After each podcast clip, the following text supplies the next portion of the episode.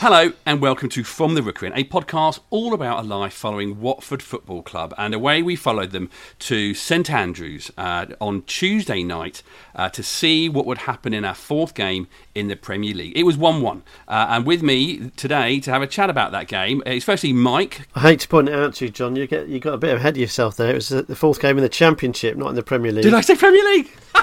Yeah. L- luckily for us. I like the idea of that being like, I'm so used to being in the top division and I've sort of shunned my, you know, previous Watford um, sort of norm of being in the Championship or the second tier football.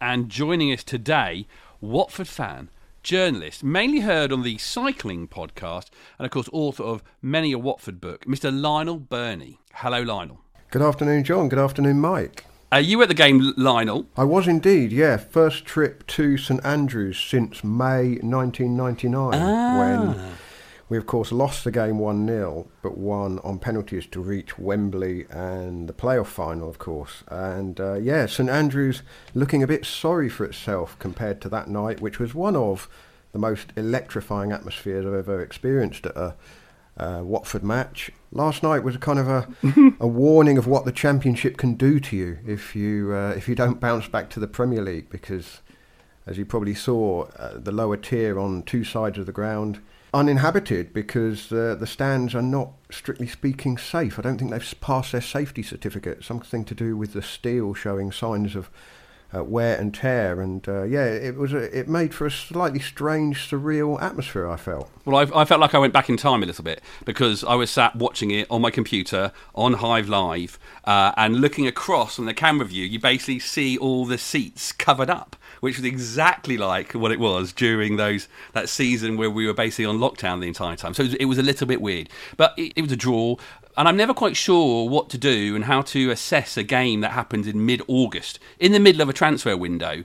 It was one one, it was away, it was a Championship mainstayer, which we haven't sort of played yet this season, and it was absolutely pouring down with rain. I always wonder how I should look at these games. Should I look at it in terms of purely what I see? Should I look at it in terms of how and what's happened in the first four games? Lionel, when you were there, how did you look at that match? Were you looking at it because the f- first time you sort of seen Watford play in the flesh this year? Yeah, I've watched the first three games on T V, and this was the first opportunity to see them live. I, I suppose it was a reminder of what a different sense of perspective you get when you're actually at a game. Um, we were actually right up in the back corner of the away end, so we were kind of looking down on, on and across the corner flag. So I had a, a, a real kind of b- almost bird's eye view of the, the passing around at the back. That was uh, that was delightful, almost therapeutic. The the passing at the uh, you know from from Søyland to Cathcart and back again, and then over to the other side and then back again. Also, a reminder that your own take on the game is is definitely influenced by the reaction of people around you. Um, when you're watching on T V at home on your own, you can just develop your own thoughts about what you're watching, and of course you're only seeing what is on the screen. There was an awful lot of shouting of, you know, get it forward, get it forward, uh, you know, both in the first half and the second half, a sense of kind of urgency and slight frustration. Especially, I think the feeling was that our players were better than their players, uh, but didn't quite manage to get the ball into dangerous areas all that efficiently, all that effectively. And um, I suppose we were playing a sort of quasi-Premier League type football against a sort of, you know, blood and thunder Championship team, and it was a little bit of a clash of. But I thought there were flashes there, and there were signs of encouragement, but also uh, perhaps the warning sign of what the team might look like after the transfer window has slammed shut at the end of the month. Lionel, it felt watching on T V that for the first, well, up until the Birmingham goal, which was really up against the run of play, Watford actually played pretty well. Like you say, they didn't create huge opportunities. There was the, the Bayo header that, that, that was off target, and then the, the ball that was cleared off the line. It was the width of a Nat's Watsit, wasn't it, from, from going over. Watford really felt in the ascendancy, and it's quite rare for me to feel like that as, as a Watford fan. I'm, I'm not the most confident, even when we are demonstrably playing well. Being in the ground, albeit at the other end, did it feel like we were as on top as that, or were they flattering to deceive a little bit in your view? Yeah, I mean, they had the ball a lot And and I think when you have the ball a lot, you expect a little bit more to be done with it. It was mm. absolutely the Championship in a nutshell, though, wasn't it? A great chance, a near miss, and then ninety seconds later, the ball's in our own net. And I wasn't entirely sure how we managed to find ourselves all at sea at the back and out of position slightly with uh, with the ball coming to an unmarked Birmingham player to sort of stroke it home. I mean, it was a nicely worked goal, wasn't it? But um, that was the moment when I thought, ah, oh, this this is the Championship, isn't it? You can have a spell where it looks like we were just getting on top, just getting, you know, letting our better ball players um, try to hurt the opposition, and you then suddenly get sort of uh, slapped around the face. And uh, I suppose in that sense it was sort of the opposite of the West Brom game, wasn't it? Because uh, yeah. you know, they, they really dominated, and, and uh, of course we had the chance to win the game with the penalty and spurned it, uh, and probably came away from there thinking, well, uh, you know, we got lucky with a point. Uh, on this occasion I felt, you know, a point was a fair result, um, but it was just typical. The, the the best spell in the match preceded uh, the Birmingham goal. But that, you know, that is a wake-up call for some of the players, for, for whom the Championship is a new experience for some of them, remember. Just another very quick one, Lionel. You being in the ground, got the benefit of, of you being there. How much of an impact was the was the weather? Well, being right in that top corner of uh, the stand where the roofs don't quite meet, Um, we were getting wet, so uh, it, it impacted on my impacted on my enjoyment of the game. I was wearing glasses as well, so I was having to wipe my glasses periodically. I don't think the players had that, that problem. I mean, it was wet, certainly as the game wore on, and uh, there was a bit of loose footing here and there. Mm. Um, Ken Semmer slipped over a couple of times. You know, one or two other players slipped a bit. The Birmingham pitch looked perfectly decent. I mean, it's not like yeah. Championship pitches have, have been left to kind of, you know, suffer the, the heat of the summer in quite the same way as the sort of, uh, you know, the, the the common land and the, the non-league pitches, because I've watched a few non-league games, which, are, I mean, they've basically been playing on straw. I mean, it was a grass pitch, but obviously the rain came down pretty quickly, so it did have a bit of an impact, but certainly it didn't look like from where I was there was surface water or it really was, was causing any particular havoc. There was a point where it was zipping around pretty nicely, and then perhaps a point where it just got a little bit too wet and was causing some of the players a little mm. bit of difficulty. Mm. Mike, what about you? You know, you come away from it. You know, you said on our socials, uh, your reaction was, you know, the the end of the Troy Deeney derby. How are you feeling, sort of watching as as an overall? You know, we've heard from you after every game so far. Overall, how did you sort of look at that that performance? I thought it was a good summary of our season so far. Really, it was all all four games condensed into one. Flashes of, of what we can do, flashes of what's probably wrong and missing with the side, uh, and flashes, as as Lionel alluded to, of what might happen when we're shorn of uh, someone like João Pedro or or Ismaïla Ismaïla Sarr. So I think what it does for me is probably poses more questions than answers. And I think, I, I suspect, as uh, I'm not alone in that amongst Watford fans, in sort of desperately waiting for September the first and those first sort of a decent run of games after the transfer window has has shut, so we can actually get some sort of feel for what it is we're going to be watching for the majority of this season. Because at the at the moment it feels like there's a lot of, well, literally unfinished unfinished business. It doesn't feel like we're watching the Watford side that we're going to be watching for the rest of the season. And and for me, it just all feels a little bit imbalanced, a little bit out of kilter. Kamara being miss, missing meant there was there was no left-sided really uh, defender.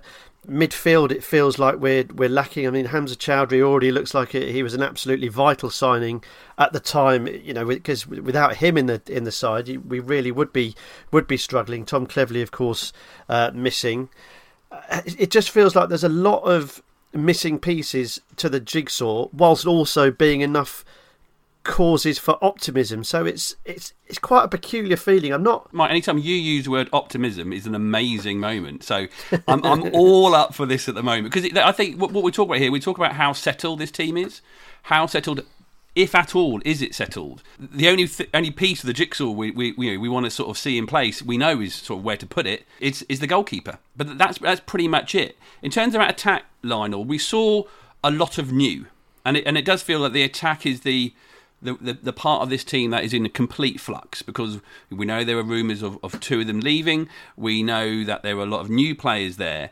But in terms of that attack, what were the good things you think? Oh, and let me not put words in your mouth. What did you take of that of that attack, especially with those new players of Bayo, Manaj giving some minutes, and very, very, very briefly uh, from from Davis uh, coming? What do you sort of take from that overall meld of, of attack? I'm really loath to judge players based on you know a, a first or second appearance. I mean, I thought Bayo had his couple of chances, didn't he? I mean, uh, he he had the the chance that didn't go in just before Birmingham scored. But again, I, I wonder how how easy it is for players coming from a, a foreign league to, to adjust to the Championship um, in the space of ninety minutes. I mean, there's only so much that they can um, learn from practice games or from training. I thought Asprea looked very encouraging, but incredibly slight. I mean, teams will have him for breakfast if uh, given any opportunity, but uh, that doesn't mean that he can't make it at this level. We, we've had, I mean, he's not an imposing physical presence, is he? But he's clearly a, a decent footballer. We started the season of just a you know couple of weeks ago with this incredible front three, and all of a sudden, overnight, it does feel a little bit like um, both Pedro and Sarr may follow Dennis out of the door. I mean, that would be a big dent. That was the part of the team that looked most dangerous at this level. I have to say, the pair of you talked about how kind of patchy the squad is, and I think the team itself is a bit patchy as well. And, uh, you know, there are sort of holes in it and gaps all over the place. And whilst um, I think Hamza Chowdhury is an, an, an excellent addition, much needed addition to the middle of the pitch, the, the problem is that it does a, lots of times you can take a sort of snapshot of where the players are on the pitch, and, and the difficulty is the joining up of the, the defence to the midfield and the midfield to the attack. And, and I think that's going to give the, the forward players difficulty. I, I was a bit harsh on, on our Albanian striker. It's Ray Manaj, is it? That's Manaj, uh, that's yeah. The, that's the, the pronunciation of his name. Yeah, I, I did kind of think mm, he looks Championship-esque in every sort of facet, but you know actually he, he was a, a, a physical presence uh, last night, but the difficulty is getting the ball into areas where forward players can uh, do damage, and, and unfortunately you know Ken Semmer, we've seen enough of him now to know exactly what he's going to do. Um, you know he's got to get it onto his left foot, and, and I think that it, you see from João Pedro, you know the way he drops deep, it is exciting, but it's also kind of frustrating because yeah. uh, he gives himself so much to do. He yeah. gives himself another forty yards to cover before he can actually get in. And, of course, the chance right near the end, which was, you know, an absolutely glorious chance. I mean, he hit it well enough, just too high. But it doesn't look like a team with a heck of a lot of goals in it. But I don't necessarily put that down to the forward players. I put that down to the fact that the team hasn't really joined together. It's kind of three separate units. I to completely agree. I think transitioning from from back to front is has proved really really difficult. The the issue was was evident even on the first day when we had Emmanuel Dennis, Ismaïla Sarr and João Pedro on the pitch. I said at the time it felt like we'd we'd got the three Christmas presents we really really wanted, uh, ripped open the wrapping paper, got them all out, and didn't really know then what to do with it. Didn't know what to do with ourselves. We weren't able to to utilise those incredible assets, and uh, by definition, we know that's not down to talent. We know between those three, they've got exceptional attributes, and we just weren't able to, to get them into the game. And as as Lionel rightly says, I think that's because of the way the, the team has been set up and its and its current limitations. We simply cannot exploit the the talent we we've got there. And it, you know, midfield just feels loath to be too critical, but to be honest, it feels laughably light, really, doesn't it, in terms of what we've got on on the bench, what we've got available to us. Isn't that purely just because losers, you know, what would be the full first choice midfield? We, there are several players in, in that missing, and again, they haven't had many many games to sort of. Well, that actually fair. They, you know, they haven't as a any sort of combination of three had any chance to really play any great number of minutes together. No, they haven't. But but with Loser out injured and, and Tom Delibashiru a long term injury as well, that's that's two injuries, which is unfortunate. But to find yourself the cupboard, well, we've got Cleverley injured now, and the cupboard is almost completely bare, and we were struggling already. So it just feels patchy is an excellent description, I think, from Lionel. It sums it up perfectly because it it sort of. It speaks to the fact that it can be fixed. Something that's patchy can be mended and can be can be made whole again. We're not we're not miles off it, and there is talent in that squad, and I think it's that talent that's that's getting us over the line uh, in, in games, uh, combined, in fairness, with, with, with some commitment and, and effort, which it sounds daft to even bring it up. It's, it should be the least you expect, for, but having seen some pretty lacklustre performances over the last year or so, it's it's nice to see um, at least some some proper full-blooded endeavour in there.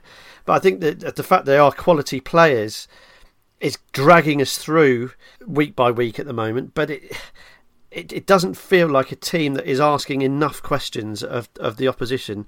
We we kind of comforted ourselves with the first three games, Sheffield United, Burnley and West Bromwich Albion, teams that we assumed were going to be up there. West Brom are, uh, are struggling. Birmingham were de- demonstrably not a great side, even though they were led by uh, uh, the uh, fearless leader, John Eustace, and, and captained by Troy Deeney, two of my favourite Watford men. That, you know, they're demonstrably a, an inferior side on, on paper, but Watford were able to, to put them away. So I guess what I'm asking is what what what really is the state of the squad, and I suppose I, I answered that question earlier. We don't we don't know, but there's there's enough there to be concerned about, and I'd be interested to know Lionel's take on that as as a certainly more level-headed individual than than me. um, well, mm, I mean Yeah, you know, the, the squad, uh, to sort of draw some kind of analogy, it, it's like an old house, you know, and and you're, you're going to strip off the wallpaper in the front room, and, and it's just layer after layer of wallpaper and, and paint, you know, another another coat of paint's gone on to try and tart the place up, and then another layer of wallpaper's gone on. And as you peel away at the, the layers of wallpaper, it kind of tells the story of, you know, coming up for ten years, really, of, of um, you know, Watford's history. I mean, Craig Cathcart went up with the squad the first time round, and, and has been up and down, and, and, and was a stalwart in the squad that survived for so many years. It's kind of like just a sort of redecoration job, transfer window after transfer window. You can kind of see the, the cheap paint, and then the sort of the, the fancy wallpaper, and then some more cheap paint over the top, and then some more wallpaper. And that's the kind of squad we've got. We've we've got a squad that sort of tells the story of, of a decade of, of trying to compete and stay in the Premier League, and then trying to get back to it, and then trying to stay in it again.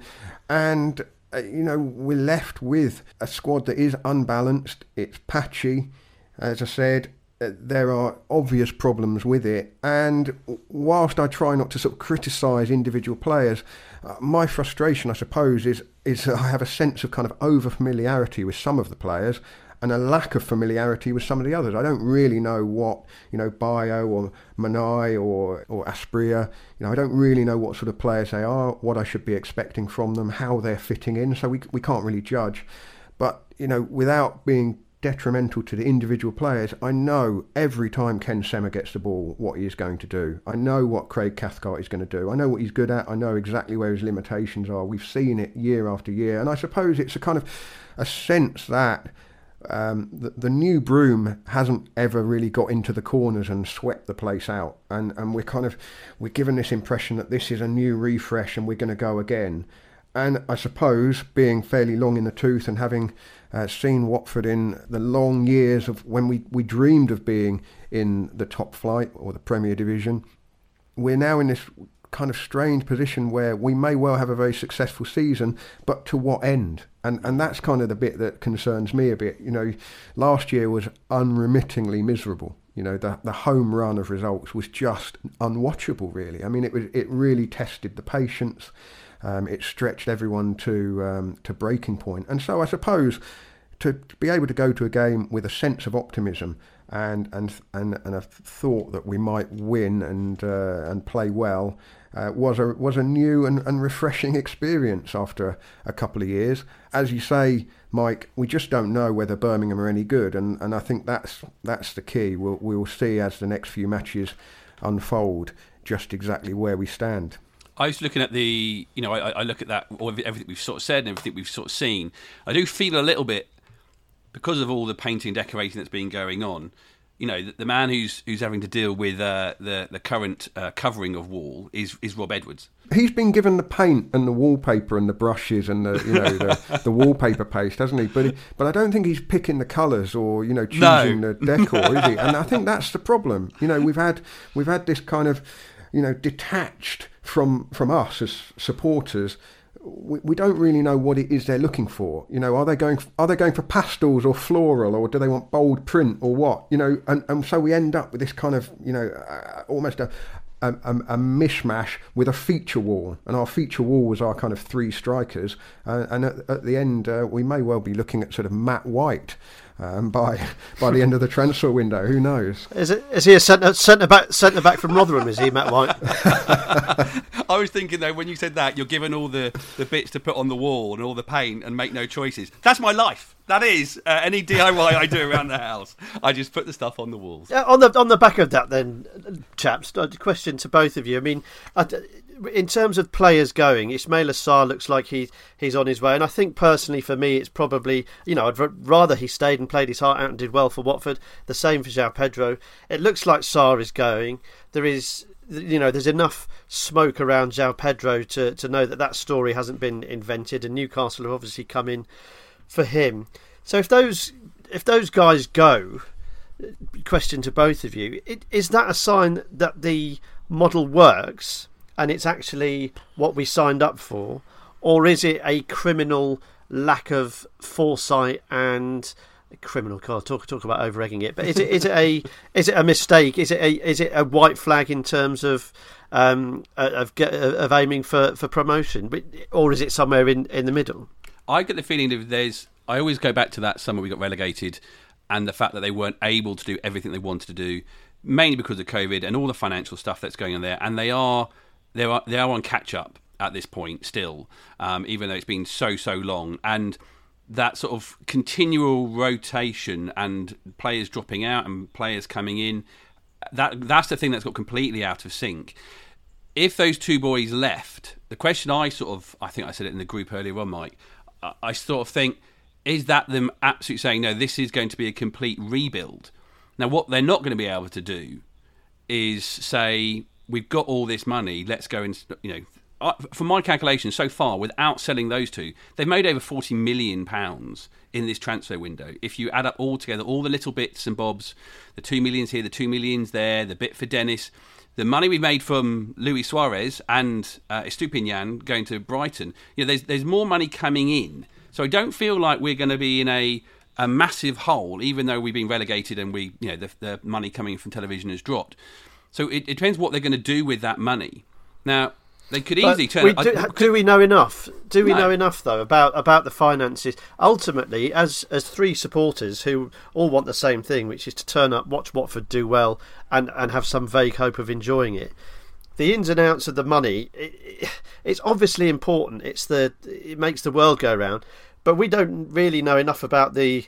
the structure of of the deals that have happened or are about to happen, what's owing, what's due owe, how they're structuring their debt, how they're structuring money coming in. So ultimately, the the only way we can judge it with any um, authority is what we see on the pitch. And so if you're a if you're a supporter and you're seeing Dennis go, Pedro go, and Sarr go, I guess my question is: are you entitled to be upset? Absolutely, but I think I don't think we could know. We don't know the finances. We don't know what that means. And you're right. The, the money that I've, I I said we made over forty million. Yeah, that money isn't now money, but it is a guaranteed. It is a sort of known income source that is coming in. It's it's how they react, I suppose, is the thing that's really going to tell me about this season and where where it's going to go. Are they going to go and all of a sudden on the first of September, a bunch of new loanees from Udinese are going to turn up like they did ten years ago? Are they going to go and spend a bit of money on lower league players to bring them up and to use Rob Edwards' experience and who he is to build this team? Or are they going to go and splash some cash?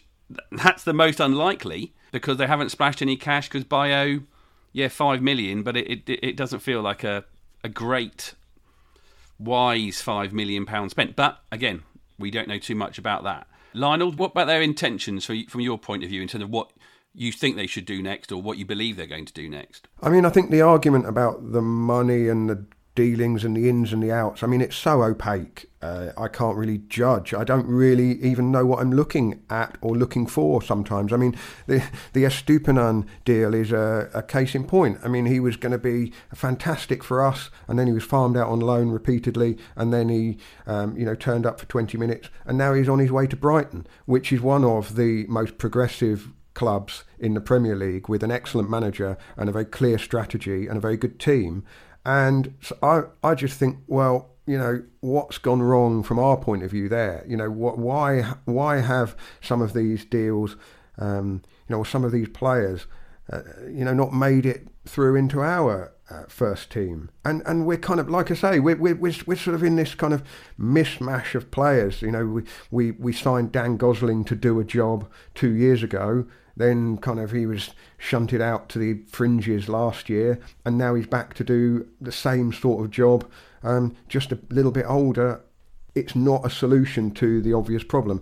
The, the recruitment of somebody like uh, Chowdhury does give a, a, a sense of encouragement that they're looking at the problems in the squad and in the team and identifying shortcomings and recruiting well. But it's really hard to recruit well in six areas of the team, isn't it? I mean, really, if you went through that team and said, what do we need to get through not just this season but the first half of next season, you know, there needs to be a couple of centre backs, there needs to be a, an overhaul in midfield. And if, I mean, we are jumping the gun here with uh, you know, we're, we're almost um, driving Sarr and Pedro to the railway station, aren't we here? But we don't know if they're going to go, but they are going to be sought after, if not in this window then in the next one. And I suppose I've lost confidence really in the recruitment model, because the, you know, I always go back to what Graham Taylor said about the the, the, the ratio between signings that work out, signings that do okay, and signings that flop. If you can roughly have a third, a third, and a third, you're doing okay. And the key is to make sure that the flops are not the expensive ones. And I, I don't think they've done terribly well at that over the last five years. And really, when we went up the last time, clearly the finances weren't in the shape to be able to do what they did uh, the, the summer they first went up, when they brought in uh, pretty much a whole team, didn't they? Capu, Barami, Britos, uh, and, you know, all of the other Prodal, all of the others that came in, you know, really kind of... Uh, the, the team grew up overnight that summer, and we just haven't done that, and I don't think we look terribly well equipped to do that. We're kind of uh, you know, hunting around for solutions here and there. I've got no problem with recruiting from, you know, lower divisions or from, you know, European uh, outposts, but when they're in the team, you have to you have to be able to see the kind of the, the fruits of their workings out, if you like. And it's too early to say that on some of the players that we've got. I mean, if you took Pedro and Sarr out of the team, uh, you know, that is a lot of our attacking threat gone, because it isn't just about what the goals that they contribute or the chances that they create. It's the, the, the doubt and the difficulty that they pose for opposition players. And, you know, as we saw two years ago, it was a lot of um, goals were coming from the fact that Sarr was double marked, and it was opening up space for, for other players to operate in. And so I would be I would be concerned if we lost even one of them, uh, but it wouldn't necessarily be the end of the world. It's it's obviously an immediate issue. I guess I'm looking at the sort of the broader the broader context of of what Pozzo ownership has has done. If we look at the Premier League, and there's Decore there, there's Richarlison there, there's Estupiñán there, there's Sarr there, there's Dennis there, there's Pedro there, there's Capu uh, doing, you know, playing in high-end European competition. There's players that they've brought in uh, now performing at a, a demonstrably higher level, much, much higher level than Watford. Is that, I mean, it's obviously frustrating that those guys aren't playing for Watford, and, and some of them didn't didn't kick a ball in anger for the club. But and, and this is by no means me being an apologist for the for the regime in any way. But does the fact that, that, that those players, there's such a sort of catalogue of players in the Premier League, so if you know, especially if Pedro and Sarr go, is that actually, whilst it doesn't help us on the pitch tomorrow, is it actually in terms of the overall report card for for Gino and, and Scott et al, is that actually a, a tick, or is the fact that we're Do you, I guess you have to balance it up to, with what we're seeing on the on the pitch as mm, well. Yeah, but yeah. If, if if players are so much better than, than Watford in the long term, which arguably Ismaïla Sarr and João Pedro are, can you argue when they when they go? That Does that make sense? Does that question no, make I don't, sense? Yeah, I, I get your point. I don't think that there's uh, any expectation that really talented players should some are going to be sort of handcuffed to Watford. I mean, even even Capu. I mean, he, he earned his opportunity to go and play somewhere else, and, and has done extremely well at Villarreal. I've got no problem with that, but I mean, once players don't play for us anymore, I'm kind of like, well, they're they're not our players anymore. I'm I'm watching, you know, our team. Um, And I suppose that the, the, the sort of the um, the mistakes that they made were that they didn't put enough around um, the talent to keep the team in the division twice. You know, I know the the lockdown season was extraordinary, and they nearly got themselves out of it. Um, you know, once if not twice. Uh, last season was was bleak, really. Uh, apart from a couple of um, high spots, maybe three high high moments. Um, But they haven't put enough around the, the talent, and, and so they haven't really done enough to kind of deserve to hang on to some of these players. And and you know, I think you you you'd be struggling to argue that certainly Sarr uh, owes us another season in this division. I, I don't think he does. Pedro's a slightly different case, uh, perhaps because he's a, a bit younger. Um, But I suppose it's it's about what are they trying to build, really, and um, just looking at the sort of the very early signs of, of some of the players that have come in in the last well twelve months. I mean, for example, Kayembe. I mean, he's he looks like he's going to be a mainstay of that midfield, and, and he's you know he's he's, he's all right. He's got he's he's all right. Yeah. He's all right. Yeah.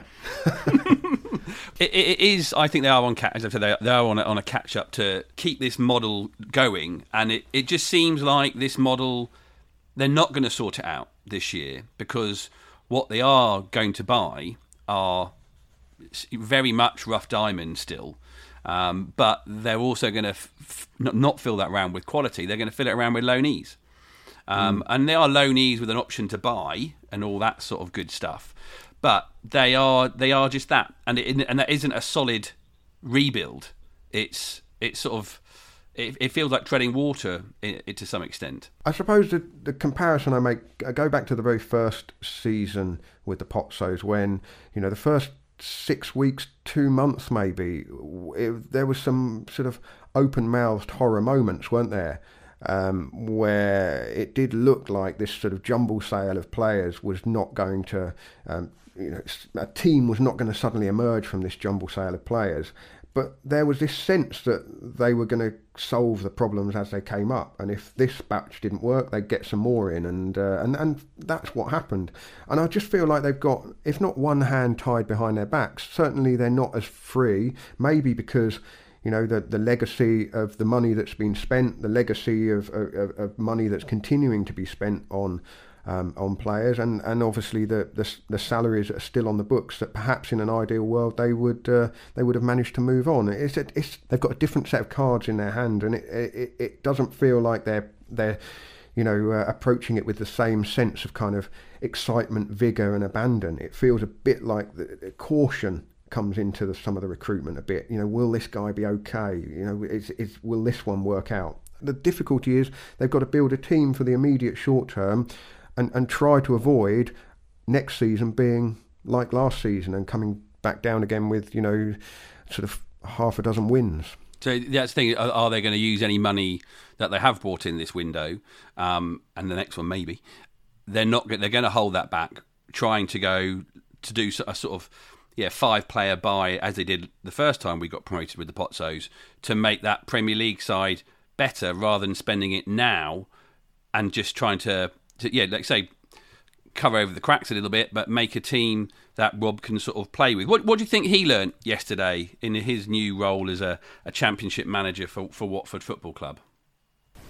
Um, yeah, I'm, I'm I'm encouraged. Clearly has a way that he wants to play, uh, but then against Burnley, when his hand was forced a bit, he mixed it up and, and did something different and and got three points. I think last night, you know, the, the difficulty of, of changing a game, yes, we got level, um, but I think what he might have noticed, certainly what I noticed, was as soon as Birmingham scored, it became really, really difficult to break them down. It wasn't a case of two banks of four. It was a case of two banks of five. I mean, Deeney, we know, not the quickest, but he would come back and, and defend corners and set pieces, and, and sometimes it would take him sort of two, three minutes to get back up the pitch. That's not having a pop at Deeney no. here, but but they were definitely, they would they they dug their trench in, and they were trying to keep blue shirts well behind the ball, and, and that also made it very difficult for uh, Sieralta and uh, Cathcart particularly to play the ball out with any sense of, of purpose, because there was nobody really showing for it, and there was nowhere for them to then go to. So I think, you know, what will he have learned? I I don't know. I, I suppose he's got a lot of options on the bench, but he hasn't really sort of dipped into that with, you know, real conviction yet. Uh, I, I suppose, you know, Davis has only been with the Uh, squad for a day or so, perhaps felt he d couldn't really chuck him on, um, and af after all um, Manai had an impact when he came on. The problem the, that I think Edwards has got is there aren't a huge number of options in defence and, and midfield at the moment, and so, you know, it, th just keeping the, the, the back half of the team solid as a, as a base to try and build something up front. I, I'm not sure whether he, he would have gleaned too much last night, simply because uh, Birmingham did make themselves pretty tough to break down.